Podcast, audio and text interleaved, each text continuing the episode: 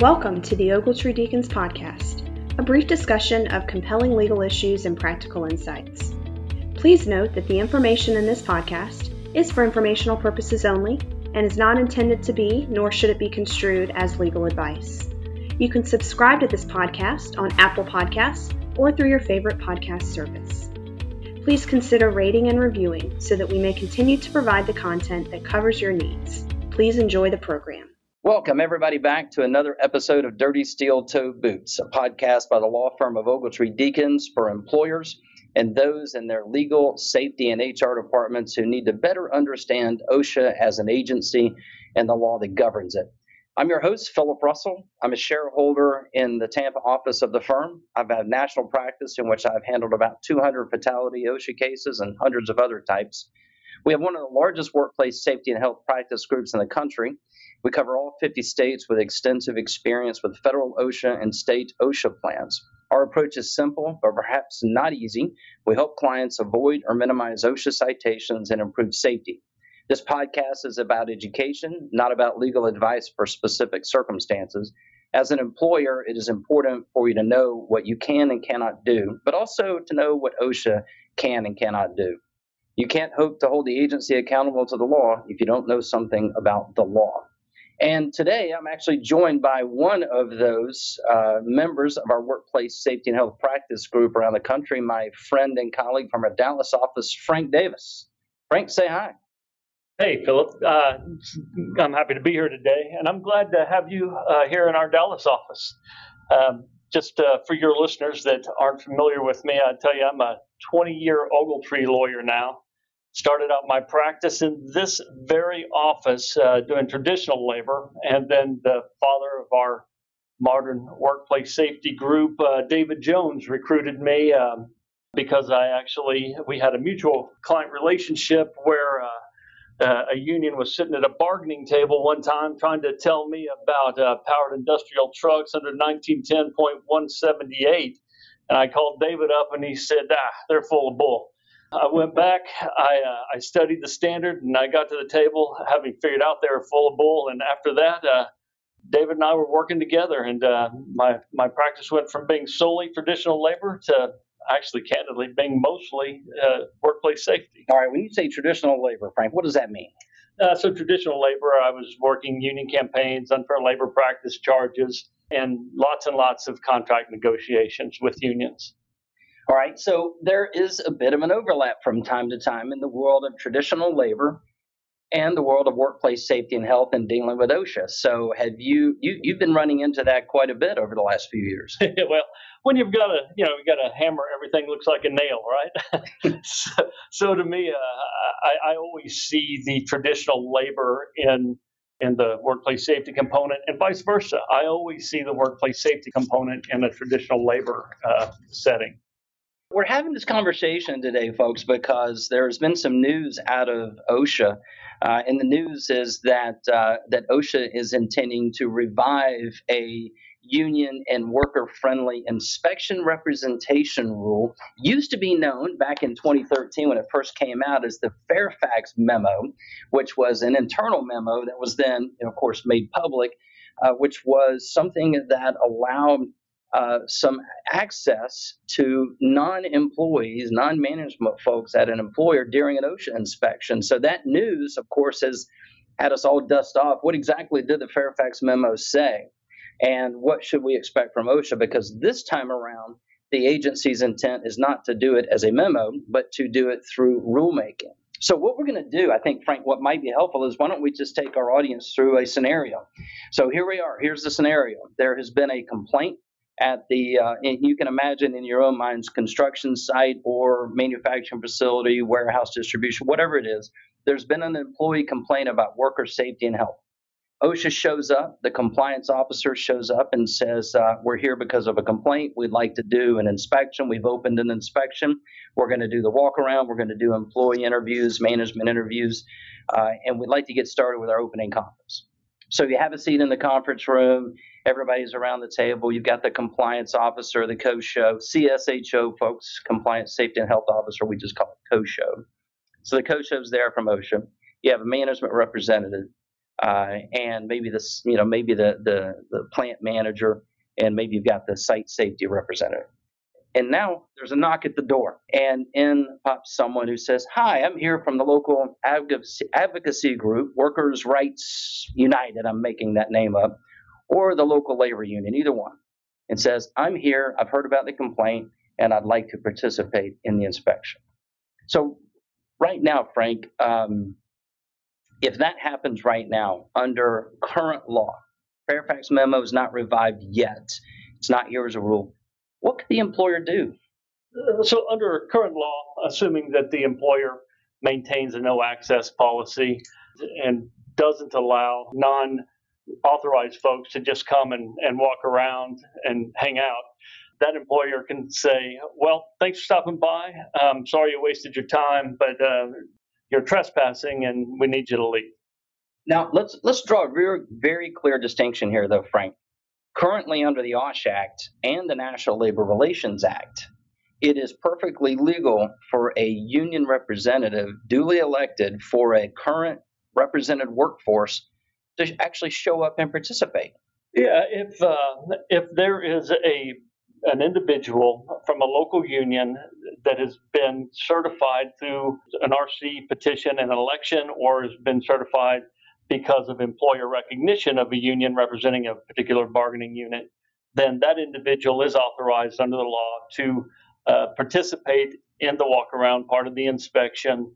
And they are, um, if the walk around inspection is going to deal with bargaining unit employees and their and their uh, working conditions. All right. So I've done that before. I've been on inspections where there was a represented workforce. I know you have as well. What's different about those inspections?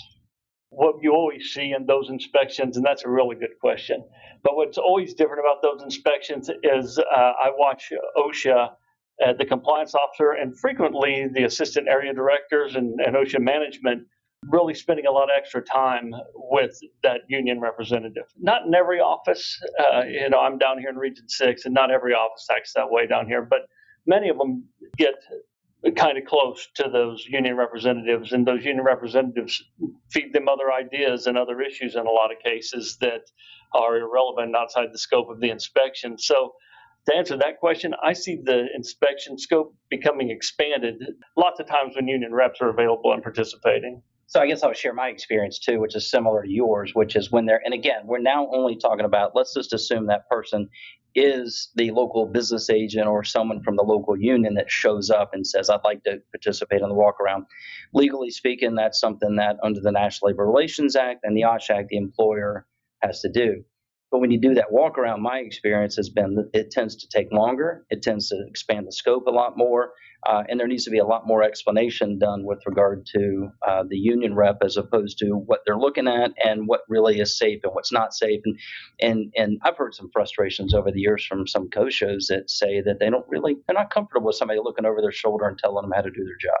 Well, and they shouldn't be. And, and I'll tell you what, uh, you're, you're, exactly right. When they're in there, when you get a, an employee advocate or, or a union rep walking the plant, what you often see is uh, you see employees leaving their workstations because they want to come talk to that individual, especially if it's an individual they know.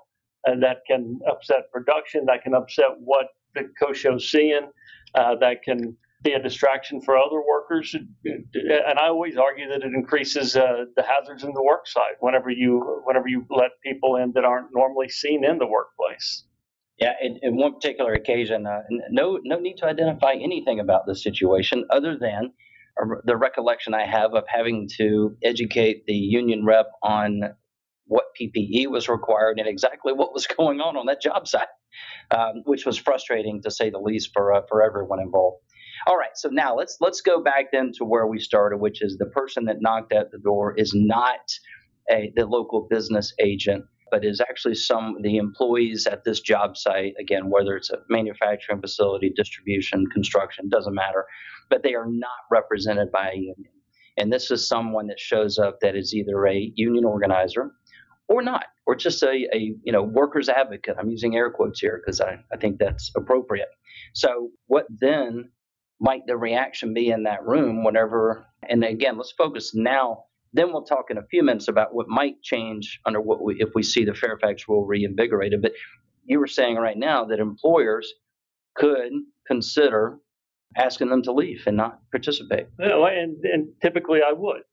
Typically, I would tell them that they're not authorized to enter um, because we have a no access rule, one. And two, I'd, if the compliance officer said anything to me about why I should let them in, I'd say, look, uh, there's one means through which uh, employees can become represented represented, and that's the National Labor Relations Act. And if they don't go through that process, it is actually unlawful for me to let them in and try to treat them uh, as though they were the representative of the unions.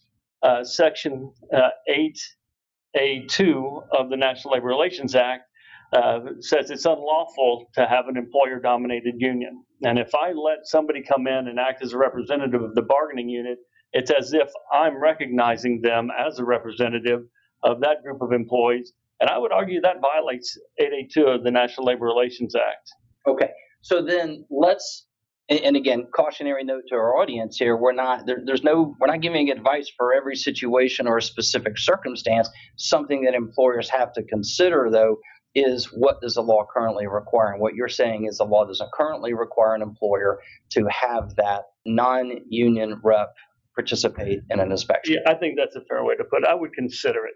I mean, there might be circumstances where you don't make that argument, but I would certainly consider that as one of my options. Saying, one, I've got the Fourth Amendment, uh, I don't have to allow access.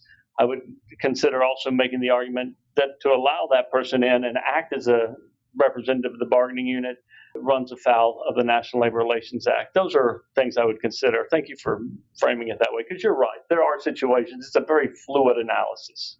So, but now let's let's consider what may happen if the the Fairfax memo gets uh, revived with some proposed rule. Now, we don't know what that might contain. We just know that there is an announced intent to head in that direction. So, all we can really do is to look back and see what the Fairfax memo had said before, which was 2013, and and sort of guess as to what might be in it this time around. But what we're expecting is to limit an employer's choices to to in some way through rulemaking make it uh, against an OSHA rule to deny that person the opportunity to participate. Is that what you're expecting to see? Um, if it's a if, if, OSHA passes a rule that specifically authorizes uh, non-employees, non-bargaining unit representatives to enter and accompany a compliance officer on an inspection, um, I'm very interested to see what that rule is going to say because it might make it very difficult to, to, to create better choices for an employer. What, what, so what was the Fairfax memo before? What did it say? So, so there was a key phrase in it. I feel like it's going to really determine how, how this rule were able to pan out, and that's uh, the Fairfax memo said that a compliance officer could bring somebody in from the outside that wasn't uh, an employee representative or an employee of the plant if the compliance officer felt that it was reasonably necessary to conduct the inspection. And that's the phrase that I'm interested in seeing uh, how it's reconciled is what is reasonable necessary? On what grounds would an individual who is not an employee or certified bargaining representative of the unit be allowed to enter that facility? That's the question that I'm I'm really looking to see answered. Yeah, and again, we don't know what's going to be in this. The the, the agency, if it it will be going through the rulemaking process, uh, and when it goes through that, at some point we'll see a notice of proposed rulemaking NPRM, and at that point we'll we'll revisit this issue. But you're right. If you carry forth this concept of eh, you know if it's reasonably necessary, lots of questions there about well, reasonably necessary from whose perspective. And it'll be interesting to see because I think there are some co-shows that might think they don't. It's not reasonably necessary. They don't need any help doing their jobs. But perhaps they may be given guidance either in the rule itself or from the national OSHA office or their own area office or regions that might say, no, you are to default take around someone on these walkarounds. Yeah, I, I see that as an issue that I would that, that would concern me and that does concern me is the inconsistency between offices, between regions. I don't know how you police it and make it a, a consistent analysis. Uh, it's a uh, it's one where I could see some compliance officers, as you suggest, most of the ones that I, I work with, saying, I don't need help. I know my job. I know how to go in and identify the hazards, and I know how to apply the law to those hazards. That's what I see most doing. However, having been around this traditional labor market for so long, I've seen some instances where compliance officers, not in Region 6 where I, I sit, but outside of our region, I've seen compliance officers form relationships with specifically with union business agents, where that union business agent could call up that compliance officer and say, uh, "Hey, I think there's a problem here," and then they show up with that union business agent. And i am going to add one more thing, and I, I don't want to monopolize everything here, Philip, but whenever we're negotiating contracts for a union, they negotiate access and whether even as a certified representative of the union, whether they can get access to the plant. Uh, not during an OSHA inspection, but just in general, to go in and take a look inside the plant. And they don't always negotiate an agreement where they get to access the plant. In other words, we might give them access to the plant through video or through some other means where they don't walk inside the plant. And that's for their safety, for employee safety, for food safety, for product safety, because of proprietary or confidential procedures going on inside there, there are reasons that we might not invite them in. But in in this one particular case I'm thinking about, where this business agent had a relationship with the compliance officer, that compliance officer could get that business agent inside the plant, and all that business agent had to do was call up that compliance officer, allege some OSHA complaint about safety, and then uh, all of a sudden that business agent gets a free pass into the plant. And that's my concern about this is that flexibility, uh, maybe a moral flexibility among compliance, some compliance officers, where they interpret reasonably necessary in a soft way or a different way than other compliance officers. And that opens the door to let non employees, non certified representatives into the plant where they otherwise would have no right. So, if I understand you right, then in a typical collective bargaining agreement where you have represented employees, there are some rules set forth as to access when and under what circumstances. Is that right? That's exactly right. So that means that hopefully, if we get a rule from OSHA on this, they're going to have to address the same thing, which is when and under what circumstances. Uh, might there be allowed or required, I guess I should say, access in order to avoid violating whatever the standard says. I think you're right. I think they're going to have to address the same issues and the rule that they're developing that we have to address when we're negotiating a contract, whether there's special safety issues, whether there's contamination issues, proprietary workplaces, they're going to have to address that in some way. Um, otherwise, it's going to be part of another legal challenge. Okay, well let's let's talk about legal challenges because some folks are not going to like this rule. Some folks are, I'm sure, industry associations, employer groups are are, are already looking at what they could do to challenge uh, to challenge the rule, which raises the question in my mind of why why this rule? Why now? You know, what what's the purpose? Behind this. Um, and, and, I guess I should probably caution you by saying that we're not talking about Republicans and Democrats for Republican and Democrat Party sake, but it does tend to to uh, happen that you end up with more regulation under Democratic administrations, maybe less under Republican administrations. But what do you make of the, the purpose of the rule? I want to be real careful about this because I, I don't think it's always followed the party lines as it's following the party lines now. Uh, I, I think that the rules that are more favorable to to organized labor follow the money. Uh, and what we know from the last uh, election is there were significant contributions made to the current administration during the election. Um, because, like any other public interest group or any other group, they're trying to fund the, the causes that are most significant uh, to their interests.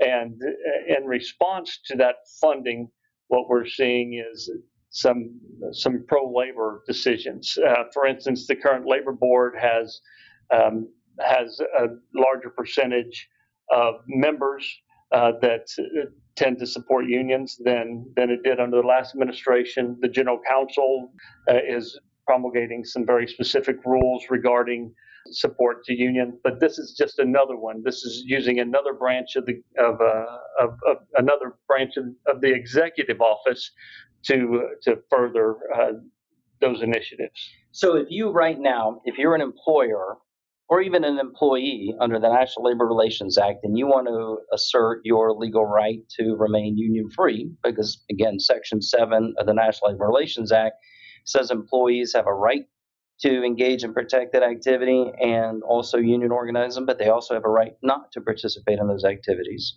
Same thing with employers, they have a right to lawfully remain union free. If you're an employer or an employee in those categories, then this might be something you should consider as changing your ability to do that.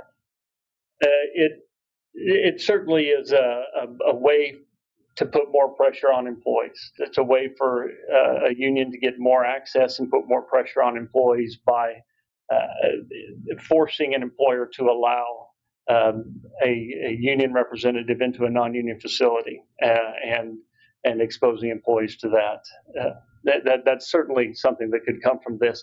Uh, Section 7, though, doesn't cover employer rights. It's uh, all employee rights. The right to, to, to join a union, the right to engage in protected, uh, protected concerted activity, and the right to not do any of those things. Uh, and, and employers have the right to, to give facts and opinions and experiences and and to state their position about how they feel about unions. That's those are absolute rights of the employer, and employers have the right to control who comes into their facility uh, under current law. All right, Frank, thanks. I appreciate the clarification on my, my comment. So let's let's wrap it up here and talk about what employers uh, should consider in light of this uh, this announcement, this news, uh, and what may be coming down the pipeline promotion in the next few months. Do you have any thoughts? So I have two two ideas. One is conducting a vulnerability assessment of the workplace to determine uh, employee interest in, in organized labor to identify, but not asking that question specifically, but to identify whether there are gripes or grievances or issues that may lead to employees wanting to organize or file complaints or file lawsuits. Uh, and then the other, uh, I would consider reviewing their plan for when OSHA comes a knocking, and and uh, I'd consider evaluating whether they need to have a strategy to address third parties accompanying an OSHA compliance officer. Yeah, what to do if OSHA shows up? That's a question that we hear quite a bit, and I suspect that there are many uh, company protocols out there that are uh, that address a lot of issues that might not currently consider what to do if someone shows up to want to participate in the inspection who's not from OSHA. So perhaps that's something for employers to consider. Well, folks, that's it for this episode of Dirty Steel Toe Boots. I want to thank my friend Frank Davis. We will be uh, continuing to record these on a hopefully regular recurring basis in 2023 as we keep an eye on the agency in terms of what they're doing with regard to regulatory moves, inspections, citations, and litigation. I'll be joined by many of my colleagues and and some other folks uh, as we go during the year. Before we leave, I wanted to remind everyone that we have now put out the save the date for our workplace safety symposium. Last year it was in Tampa in December of 2022, my hometown. We had a great time. This year it will be in Austin. It is December 6th, 7th, and 8th, deep in the heart of Texas, your home state, my friend. And the uh, location is the Hilton Austin. Registration is online, so go look us up at ogletree.com. You can find it under the seminars tab. You're looking for the Workplace Safety Symposium. We sold out before Thanksgiving last year, so I don't recommend you just save the date. I recommend you register now and book your hotel. Thanks, folks. We'll see you on the next episode. Frank, thank you, my friend. Thanks, Phil. Good to see you.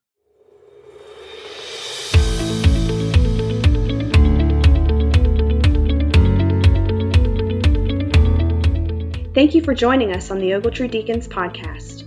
You can subscribe to our podcast on Apple Podcasts or through your favorite podcast service. Please consider rating and reviewing so that we may continue to provide the content that covers your needs. And remember, the information in this podcast is for informational purposes only and is not to be construed as legal advice.